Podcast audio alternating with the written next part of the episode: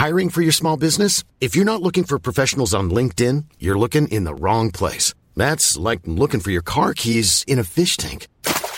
LinkedIn helps you hire professionals you can't find anywhere else, even those who aren't actively searching for a new job but might be open to the perfect role. In a given month, over 70% of LinkedIn users don't even visit other leading job sites. So start looking in the right place. With LinkedIn, you can hire professionals like a professional. Post your free job on linkedin.com slash people today.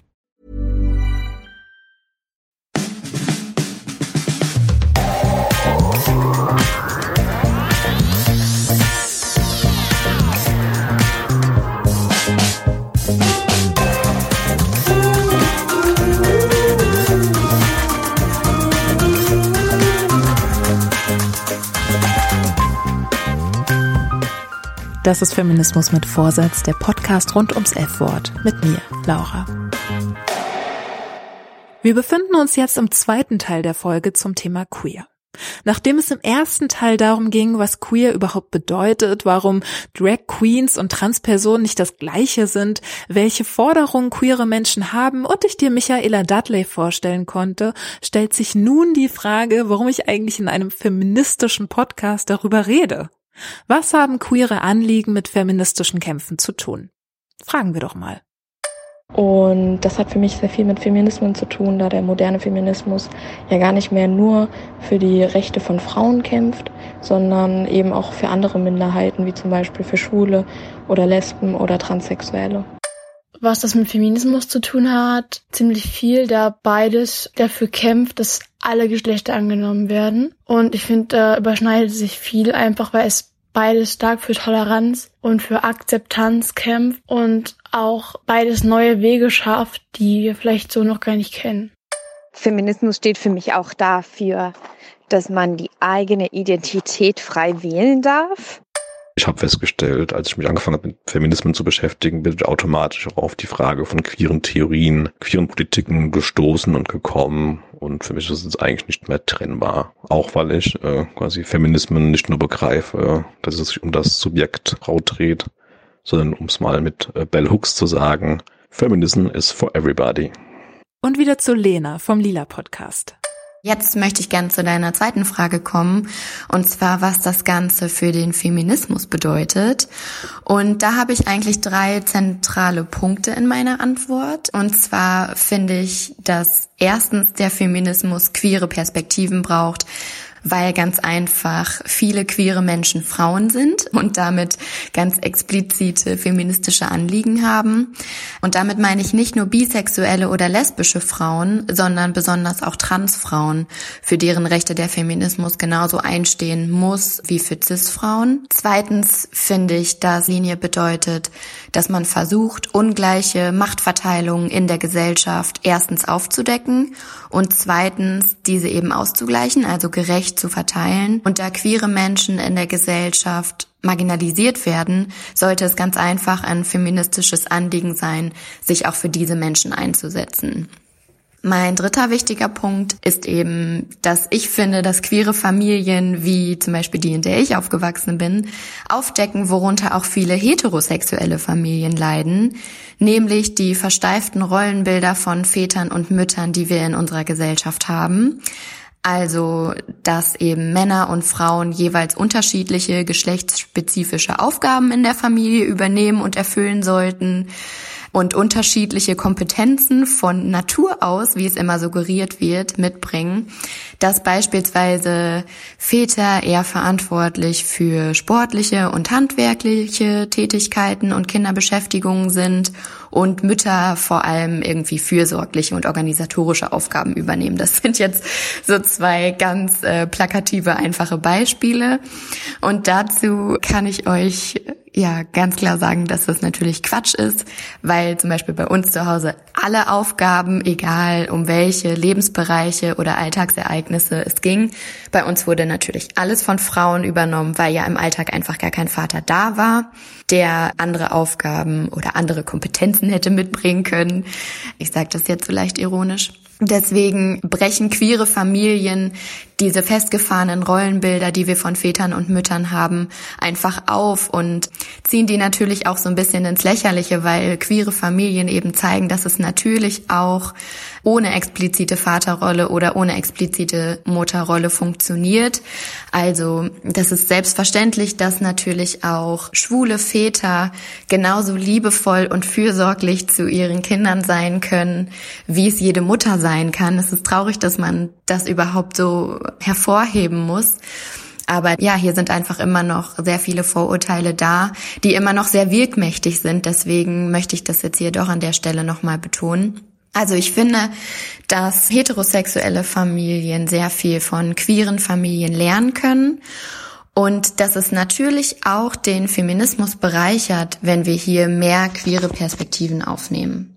Und natürlich habe ich auch Michaela gefragt, wo sie die Verbindung von Queer und Feminismen sieht. Noch einmal verweise ich auf Marsha P. Johnson. Sie war eine Transfrau, sie war schwarz, sie identifizierte sich auch als Feministin zog mit 17 Jahren von New Jersey nach Manhattan, also nach New York City.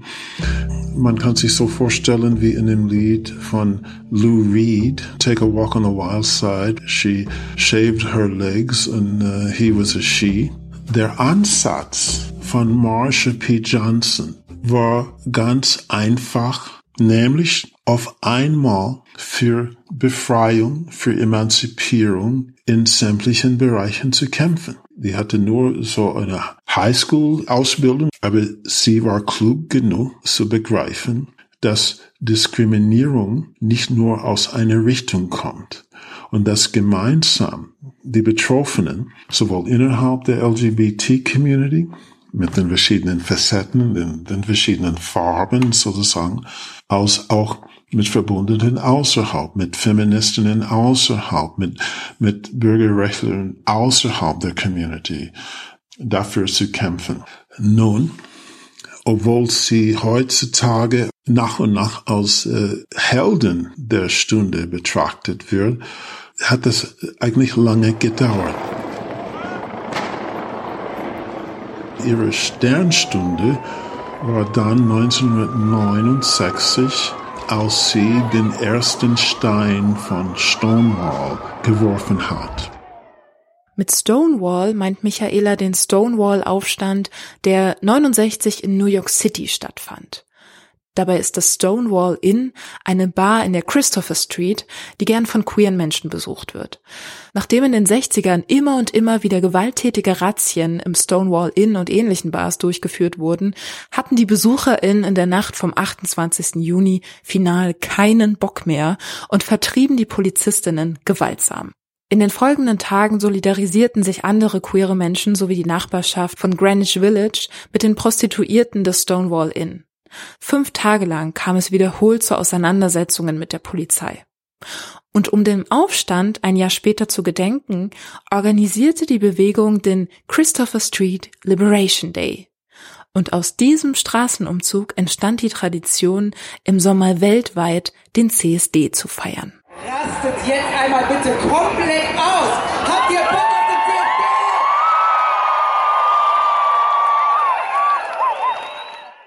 Ich war damals knapp sieben, acht Jahre alt.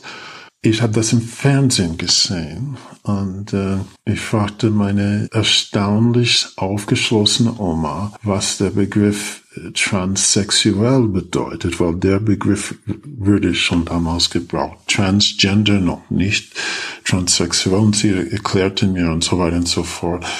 Und äh, ich war natürlich in der Präpubertät aber ich wusste schon, dass sie queer war. Ich hatte mich schon als Mädchen mehrmals angezogen, mich mehrmals geschminkt, etc., etc. Ich fühlte mich dabei auch sehr wohl.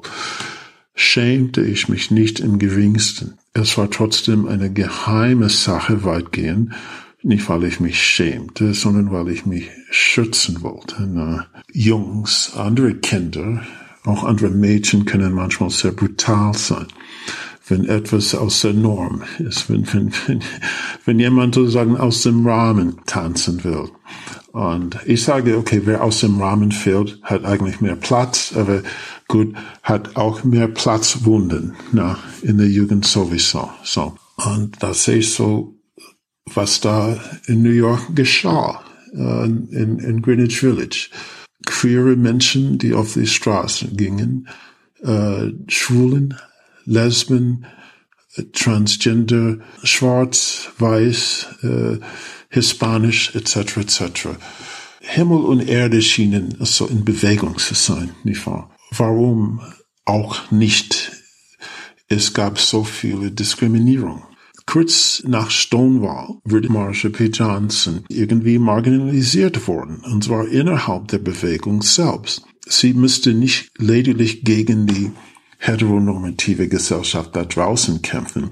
Sie würde auch von Kräften innerhalb der LGBT-Community marginalisiert und dann auch von anderen Feministen, weil die nicht so damit einverstanden war, dass eine schwarze Prostituierte von der Straße unbedingt irgendetwas Wertvolles über die Befreiung von Frauen zu sagen hätte. Auch die LGBT-Community, äh, die vermeintlich bunt war, war primär weiß geführt. So Marge hatte ihre Pflicht und Schuldigkeit getan, aber die dürfte nicht so richtig mitreden. Die Revolution frisst nicht nur ihre eigenen Kinder, frisst auch mal ihre Mutter und, und damit nicht genau. Selbst als schwarze Person würde sie von den Civil Rights Aktivisten weitgehend ignoriert. Wieso denn? Warum kam es dazu? Man dürfte nicht vergessen, dass die sehr wertvolle äh, Bürgerrechtsbewegung ähm, von Schwarzen in den Vereinigten Staaten eher wertkonservativ war. Na, natürlich sozial aufgeschlossen im Sinne von Bürgerrechte für alle. Aber was die sogenannten Werte betraf, da war die Bewegung äh, ziemlich konservativ, von Baptisten, Predigern und so weiter geführt. Nicht, dass die einen Hass auf Gays und Queers hatten, aber in der Regel haben die die schon aus Sündige betrachtet, nicht wahr? Und es war auch von denen nicht vorgesehen, dass äh, Leute wie Marsha P. Johnson als schwarze feministische Transfrau mitmarschiert. Wenn sie damals marginalisiert wurde, wie bist du dann auf sie gestoßen? Also wann hast du dich auch so mit queerer Geschichte oder mit Feminismus auseinandergesetzt? 1969, als Stonewall geschah und als ich das bewunderte und, und mir selbst Fragen stellte, auch nicht nur meine aufgeschlossenen Oma, sondern auch mir selbst Fragen stellte, als ich vor dem Spiegel stand. Dann genau zehn Jahre später, 1979, war ich an der anderen Küste, quasi schon am anderen Ufer meines Lebens, aber an der anderen Küste. Ich war nämlich in San Francisco. Es war ein Paradies für queere Leute.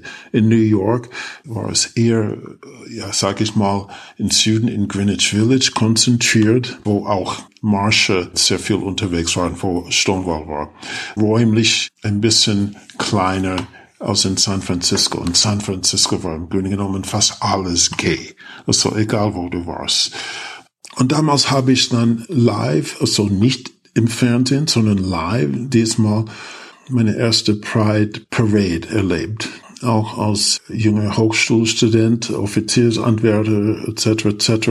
war es für mich faszinierend. Gerade gerade auch deshalb. Ich war katholisch erzogen worden na, und kämpfte auch mit mir selbst innerlich schon in, in meiner Jugend, in meiner Pubertät und dann mit 17 äh, hart auf die Achsen zu gehen, das zu erleben und zu sehen, wie diese Menschen da frei umliefen, sozusagen, und zu sehen, einige, die bei Stonewall gewesen waren und mit denen zu reden. Ich habe es nach wie vor meine Neigungen mehr oder minder verheimlicht. Aber erst dann in San Francisco erfuhr ich über Marsha P. Johnson. Also ich hatte nur zehn Jahre zuvor nur Stonewall gesehen.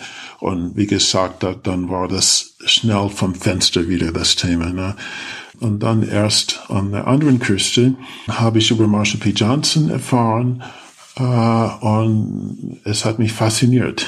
Dann äh, viel später, nicht allzu viel später im Leben, habe ich sie dann in New York ein paar Male unterwegs gesehen. Bedauerlicherweise hatte ich noch nicht die Fragen, die ich heutzutage habe. Sie war einerseits als Hure angesehen, andererseits fast als Heilige, sogar äh, eine Art Mutter Teresa. Sie hatte sich um ihre Mitmenschen auf der Straße gekümmert. Na, die hatte wenig Geld, obwohl sie sich immer sehr extravagant angezogen hatte.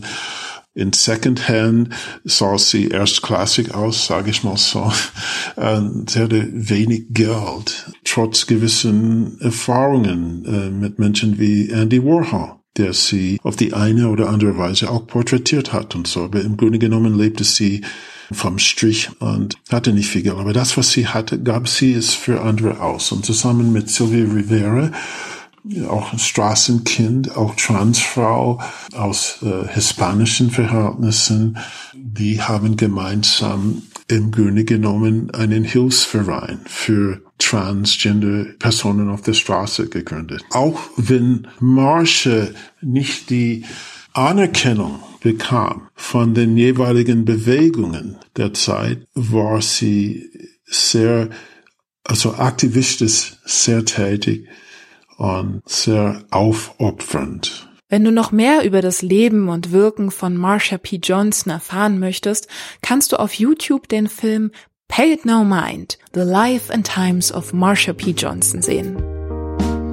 Mm, thank you for your love. 1969 when the Stonewall Riot started, that's when I started my little rioting. Auf Netflix gibt es eine weitere Doku namens The Death and Life of Marsha P. Johnson. Das Life im Titel steht jedoch wenig im Vordergrund. Tatsächlich geht es vielmehr um ihren Tod. Der war nämlich nicht weniger politisch aufgeladen als ihr Leben.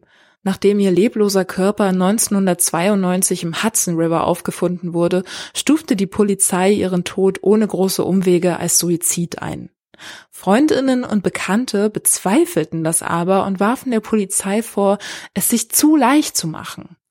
Während die Polizei sich womöglich dachte, dass Marsha aufgrund ihrer prekären Lebenslage Grund genug zum Suizid hätte, gab es zum einen Anzeichen, dass Marsha am Abend zuvor verfolgt wurde und zum anderen ist es allgemein bekannt, dass schwarze Transfrauen einem hohen Risiko ausgesetzt sind, Gewalttaten zu erfahren.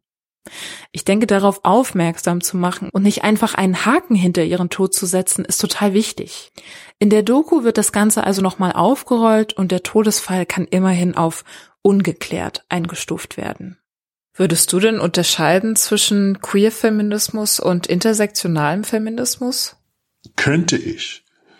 Aber ich bin auch davon überzeugt, dass so etwas dergestalt aufzuteilen Gefahren in sich birgt. So, zuerst einmal müssen wir die Begriffsbestimmung haben. Wie würdest du das denn unterscheiden? Selbst in der LGBT-Community sind wir uns nicht immer so einig, was genau die einzelnen Buchstaben äh, dieses Buchstabensalates bedeuten, wie umfassend die sind. Und so LGBT, dann warum Q, Q ist queer, Q umfasst alles und dann E und dann A.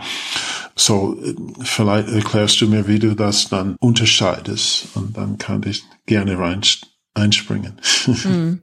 Die Frage stelle ich mir auf jeden Fall auch. Also mhm. ich hatte jetzt queer als Umbrella-Begriff mhm. so verstanden und ich nutze es jetzt auch mehr oder weniger synonym zu dem Buchstabensalat, wie mhm, du sagst. Genau. Und ich hätte jetzt queer feministisch und intersektional feministisch nochmal unterschieden, dass intersektional nochmal weiter denkt, also nochmal mehr Diskriminierungsformen mit bedenkt, also sei es auch Alter, Behinderung, Rassismus und so weiter. Richtig. Okay, die Intersektionalität äh, umfasst im Grunde genommen alles. Es ist A und O. Wenn wir damit anfangen würden, das alles so aufzuteilen, dann wäre es de facto insolidarisieren, finde ich. Es ist schon schwierig genug, diese ganzen Farben des Regenbogens zusammenzuhalten manchmal, nicht wahr? Gerade in der Hinsicht möchte ich betonen eher, was wir gemeinsam haben. Uneinigkeiten in der Community sind wohl vorprogrammiert. Man ist eben keine homogene Masse. Dennoch finde ich ganz interessant zu beobachten, dass sich der queeren Community ursprünglich unterstellt hätte, nicht besonders zersplittert zu sein. Nicht so wie bei Feministinnen, wo denke ich recht verbreitet klar ist, dass es viele Perspektiven gibt, die sich auch widersprechen. Vielleicht hat die queere Community das schon mehr anders gehabt, zusammenzustehen, sei es Stonewall oder die AIDS-Krise dass es zumindest punktuell so schlimm, so nicht mehr zum Aushalten war, dass es leichter fiel, über Unterschiede hinwegzusehen? Nur so ein Gedanke. Eine befreundete Filmproduzentin erzählte mir dazu, wir waren auch dann viel im Vorhinein auf LGBT plus Filmfestivals, um mal den Stoff zu pitchen und zu gucken, wie kommt das da eigentlich so an. Interessanterweise ist es ja so, dass es ja auch innerhalb der Community dann ganz viele verschiedene Ausgrenzungsmechanismen auch untereinander gibt. Das fand ich auch nochmal wirklich interessant zu merken, okay, auch innerhalb dieser queeren Szene gibt es auch wahnsinnig viel Diskriminierung. Ich habe ja schon vorhin erwähnt, dass in der queeren Community kritisiert wird, dass die Belange homosexueller weißer Männer viel zu sehr im Vordergrund stehen. So werden Interpersonen bei LGBTQIA Plus zwar mitgenannt, Sie sind allgemein aber nicht für ihre Forderung, Babys nicht mehr sinnlos umzuoperieren, sondern eher für All-Gender-Toiletten bekannt und das erhitzt bekanntlich die Gemüter des Mainstreams.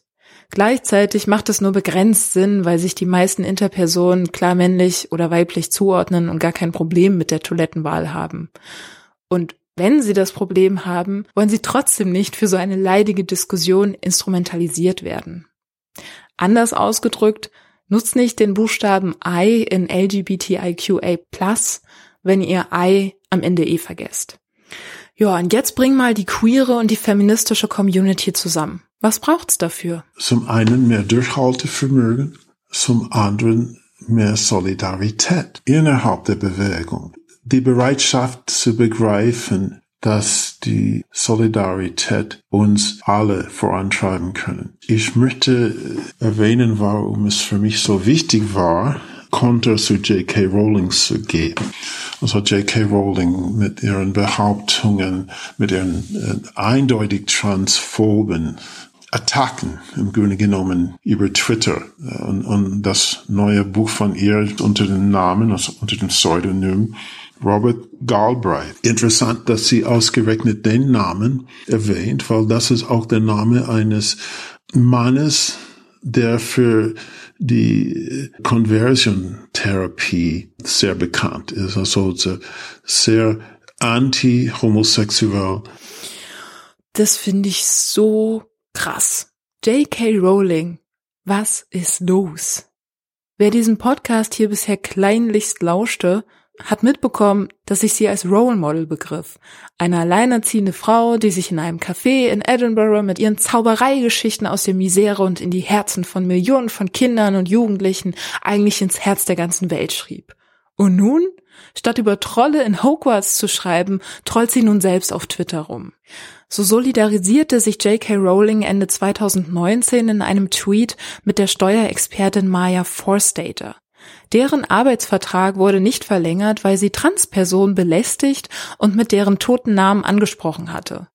Forstater konnte nicht akzeptieren, dass ein Mensch, der zur Geburt ein männliches Geschlecht zugeschrieben bekommen hatte, jemals eine Frau sein kann.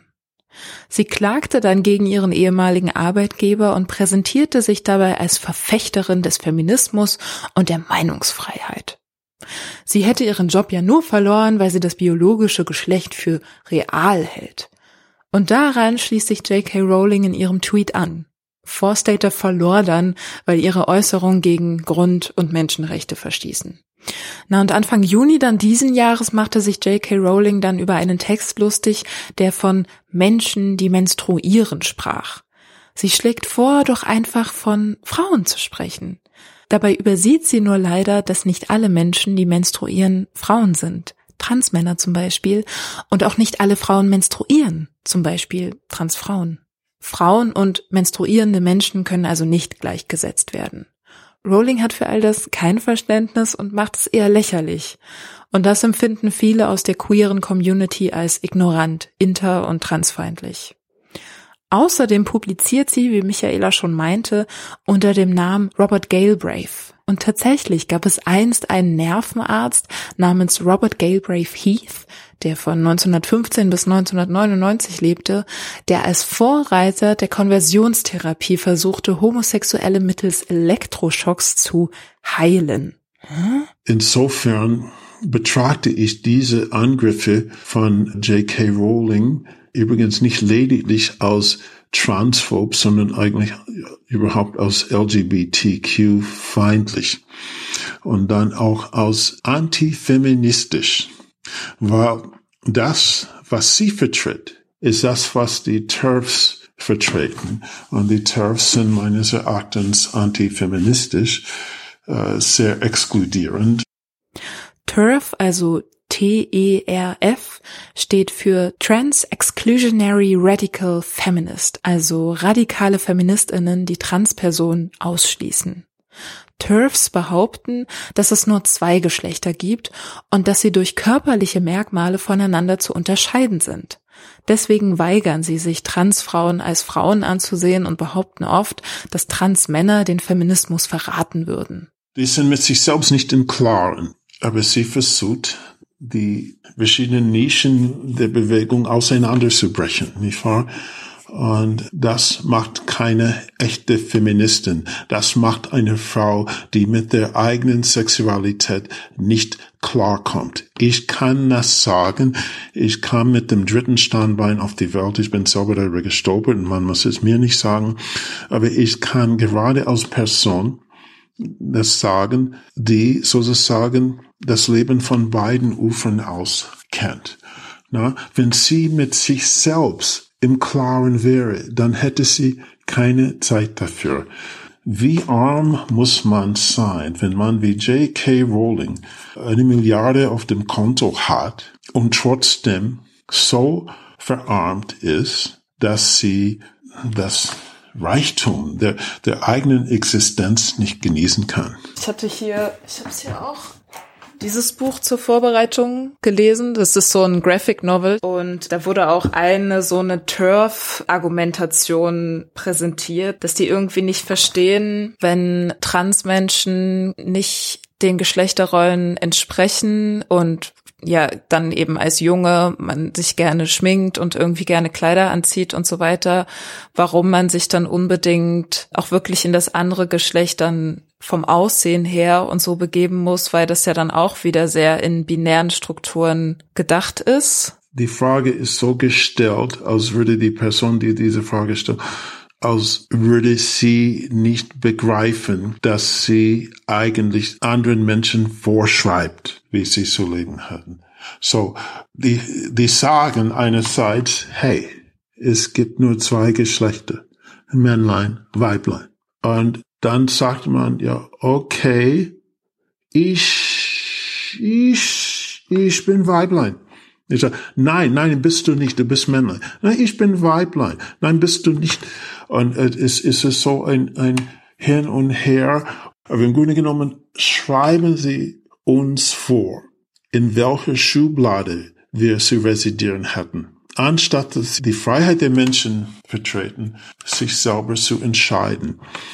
Die Frage ist auch deshalb tendenziös, weil sie gar nicht wahrnehmen will, dass es eine andere Ebene der Sexualität gibt. Es gibt nicht lediglich die biologische Ebene des Geschlechtes, es gibt auch das psychosoziale Ebene des Geschlechtes, Gender-Ebene. Es ist wissenschaftlich erwiesen, dass es auch diese Ebene der Sexualität gibt der transgender Mensch spürt schon, meist schon ziemlich früh, hey, ich landete irgendwie in der falschen Schublade. Das ist kein Vorwurf, dass wir gegen die Biologie machen. Es ist zuerst einmal gegen die Gesellschaft, die sagt, okay, du gehörst dahin. Ne? Und wir sagen, nee, ja, ich kann nach unten schauen, ich sehe, mit welchen Geschlechtsorganen ich auf die Welt gekommen bin, aber ich spüre das Geschlecht und die Sexualität als etwas, das auch über das Biologische hinaus existiert. Und ich möchte den Rahmen haben, um das zu explorieren, um das zu, frei zu erleben. Sei der neue Rahmen auch zuerst einmal eine Schublade. Wenigstens möchte ich diese Schublade wählen können. Ich weiß, man kann nur so viel machen mit der Wissenschaft, aber das ist, wo ich äh, mich wohl fühlen kann. Na? Ich muss nicht meine Herkunft leugnen, aber ich muss das Recht dazu haben zu sagen, hey, die andere Schublade gefällt mir besser. Ja, lasst uns unsere eigene Schublade aussuchen oder ganz neue bauen. Caroline Emke schreibt in ihrem Buch Wie wir begehren, Wer eine weiße Hautfarbe hat, hält die Kategorie Hautfarbe für irrelevant, weil im Leben eines Weißen in der westlichen Welt Hautfarbe irrelevant ist. Wer heterosexuell ist, hält die Kategorie sexuelle Orientierung für irrelevant, weil die eigene sexuelle Orientierung im Leben eines Heterosexuellen irrelevant sein kann. Wer einen Körper besitzt, in dem er oder sie sich wiedererkennt, dem erscheint die Kategorie Geschlecht selbstverständlich, weil dieser Körper niemals in Frage gestellt wird. Caroline Emke begann in ihren Zwanzigern Frauen zu lieben. Linus Giese und Jérôme C. Robinet in ihren Dreißigern ihre Transition. Wie kann es sein, dass sie vorher offiziell mehr Rechte hatten als nachher? Ja, also wenn ich morgen anfangen würde, Frauen zu lieben, hätte ich de facto weniger Rechte. Vor allem Transpersonen sind dann einem viel größeren Risiko ausgesetzt, Gewalt zu erfahren, einfach nur weil sie trans sind. Das macht keinen Sinn. Lasst uns das bewusst machen, nicht auf mit Feminismus getarnte Transfeindlichkeit oder irgend so ein Bullshit reinfallen. Denn solche Positionen sind eine Bedrohung für alle Menschen, die sich an der Zwangsordnung von männlich-weiblich stören. Und auch wenn soziale Bewegungen immer auch von Widersprüchen geprägt sind, ist der Kit, der uns zusammenhält, Solidarität. Wir können das aushalten, wenn wir uns, egal ob betroffen oder nicht, für die Probleme anderer interessieren und einsetzen. Neulich ist ein World Lesbian Day und ich habe meine Schwestern rund um die Welt äh, Grüße geschickt und so weiter und ich habe dann auch gesehen, inzwischen gibt es auch sehr viele lesbische äh, Coming-out-Lieder, wie damals von Small Town Boy und, und andere und so. Gut, dass es auch so gibt weil es notwendig ist, immer wieder zu betonen, dass die Homosexualität und sage ich eindeutig auch die Transsexualität, das natürliche Vorgänge sind. Ja, natürlich, urnatürlich. Was könnte natürlicher sein, was uns Menschen betrifft, aus die Neigung, autonom über sich zu entscheiden, wie Mann oder Frau als Person leben will. Das ist urnatürlich. Äh, äh, so, noch lange vor der Geburtsstunde der Normen. Das Natürliche war schon lange da. Und das zu leugnen, warum denn auch? Warum leugnen, was da natürlich ist? Leider ist es für viele nicht so selbstverständlich. Aber so zu leben, so zu lieben, wie man will. Das könnte nicht natürlicher sein. Sie sagen, es sei wieder natürlich, doch sie liegen falsch, denn in dieser Kultur wird manche Theorie alt und dann haben sie jahrhundertelang Unsinn gequatscht. Da wie mein Freund, wir hatten dich unter Verdacht. Ich sage Ihnen ganz ehrlich, ich tue mich damit schwer. Wer Natürliches gerne mit natürlichen Begebenheiten aus dem Tierreich begründet, kann ja gern mal in Queere Tiere von Zuki reinhören. Das Interview ist hiermit zu Ende, aber wenn du noch mehr von Michaela sehen und hören möchtest, kannst du das unter michaela-dudley.de oder diva-in-diversity.de tun. Auf Instagram findest du sie unter dr.michaela.dudley. Dort hat sie auch Ausschnitte ihrer Auftritte bei Dreisat geteilt, wo sie einmal Konter gegen J.K. Rowling gibt und einmal eine Hommage an Marsha P. Johnson zu sehen ist. Zugegeben, als ich begann, die Graphic Novel Queer zu lesen, knarzte es in meinem Kopf. Wie auf einem Dachboden wurden eh schon morsche Balken zersägt, nutzlose Trennwände eingerissen und die Dachfenster aufgesperrt, um Frischluft reinzulassen. Solche Umbauarbeiten tun weh und nerven auch ganz schön. Aber als sich der Raum dann lichtete, war ich begeistert. So frei kann sich das anfühlen. Ist ja verrückt. Das war immerhin ein Einblick. Mein bevorzugtes Leben in Normen ist ja nun nicht von jetzt auf gleich einzustürzen, aber es freut mich anzuerkennen, dass diese Vorgaben eine Hilfe gegen Orientierungslosigkeit waren und jetzt eben unbequem werden und ich sie auch einfach nicht mehr brauche.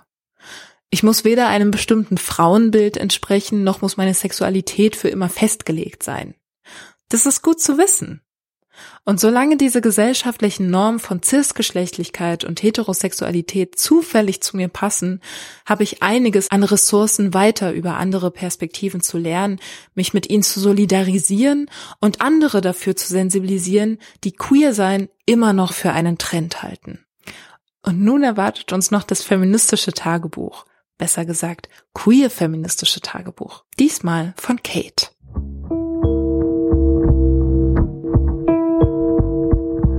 Nachsatz. Das feministische Tagebuch.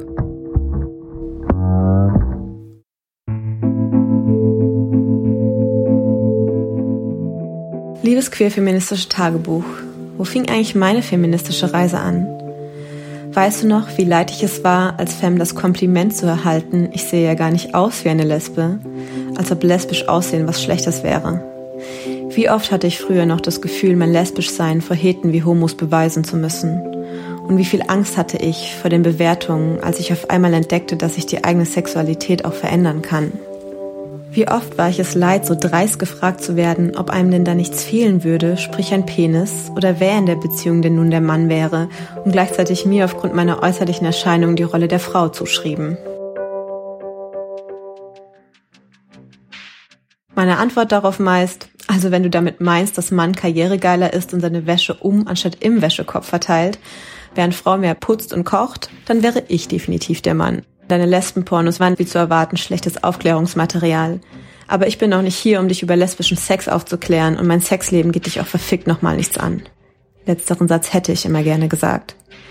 Wenn ich nicht wie zu oft zu freundlich zu diesen Ekelpaketen gewesen wäre. Also geht es weiter sodass einem dann unterstellt wird, dass ich ja noch nie richtig von einem Kerl gevögelt worden wäre, während er sich von mir aufprotzt, um mir mit seinem Macho-Gehabe zu zeigen, dass er ja gewiss der potente Adonis wäre, der mir mal so richtig zeigen kann, wie es ist, es von einem Mann so richtig besorgt zu bekommen. Mir wird schlecht. Es reicht mir, dass allein aufgrund unserer Erscheinung queeren Menschen eine Rolle von Mann oder Frau zugeschrieben wird, und wer nicht passt, erntet verwunderte, überhämische bis angewiderte Blicke, wenn nicht noch mehr, wie am Hermannplatz, mit Glasflaschen beworfen und als scheiß Homos und Schwuchteln beschimpft zu werden, wenn man offen queer lebt und scheinbar auch noch Spaß daran hat. Es reicht mir, dass Queer-Sein immer noch anders sein bedeutet und auch viele LGBTQIA-Plus-Personen den Druck verspüren, sich dem heteronormativen System, in dem wir alle leben, anpassen zu müssen. Es reicht mir, dass heterosexuelle Männer sich an lesbischer Liebe aufgeilen und schwule Liebe abwerten und auf Analverkehr reduzieren und sagen, die sollen mich ja nicht anfassen. Es reicht mir, dass Menschen und meinem Erleben nach insbesondere Männer immer noch nicht frei zu ihrer Sexualität stehen können, da sie, wenn sie nicht dem heteronormativen Bild von Männlichkeit entsprechen, als schwach und verweichlicht wahrgenommen werden, ergo als weiblich und damit nicht als vollwertig. Und dies wie in meinem Fall dazu geführt hat, dass ein armes rechtes Würstchen, der unter anderem auf seine eigene Sexualität und verinnerlichte Homophobie nicht klarkam, und queere Menschen krankenhausreif geschlagen hat bis er es geschafft hat, einen von uns umzubringen. Und vor allem reicht es mir, dass all das mit den patriarchalen Strukturen, in denen wir leben, zusammenhängt und dass das immer noch viel zu wenige sehen, dass auch ich immer noch brauche, um all das zu sehen, zu verarbeiten und zu verstehen. Und mir reicht noch viel mehr. Allein in unserer Szene gibt es noch so viel zu tun, denn wir alle sind in diesen patriarchalen Strukturen aufgewachsen, niemand von uns ist frei davon. Und nur weil etwas queer oder homo ist, ist es noch nicht gleich feministisch. Aus meinem schillernden, angeblich diskriminierungsfreien Gay Paradise aufzuwachen, war wohl einer der härtesten Realitätsschocks, nachdem ich feststellen musste, dass es misogyne Schwule und Maskulinisten sowie rechte LGBTs gibt. Es wird Zeit, dass wir Diskriminierung, Gewalt und toxische Männlichkeit sowie Weiblichkeit auf allen Ebenen und in allen Szenen angehen. Dass wir uns unseren eigenen internalisierten patriarchalen Werten und Vorstellungen stellen.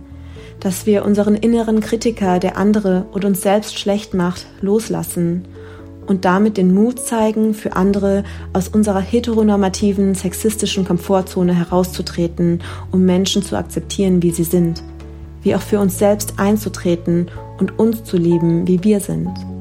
Es wird Zeit, dass unsere Vielfalt nicht mehr nur durch weiße, dünne, psychisch und körperlich uneingeschränkte hetero-cis-Evas und Adamse unterrepräsentiert wird.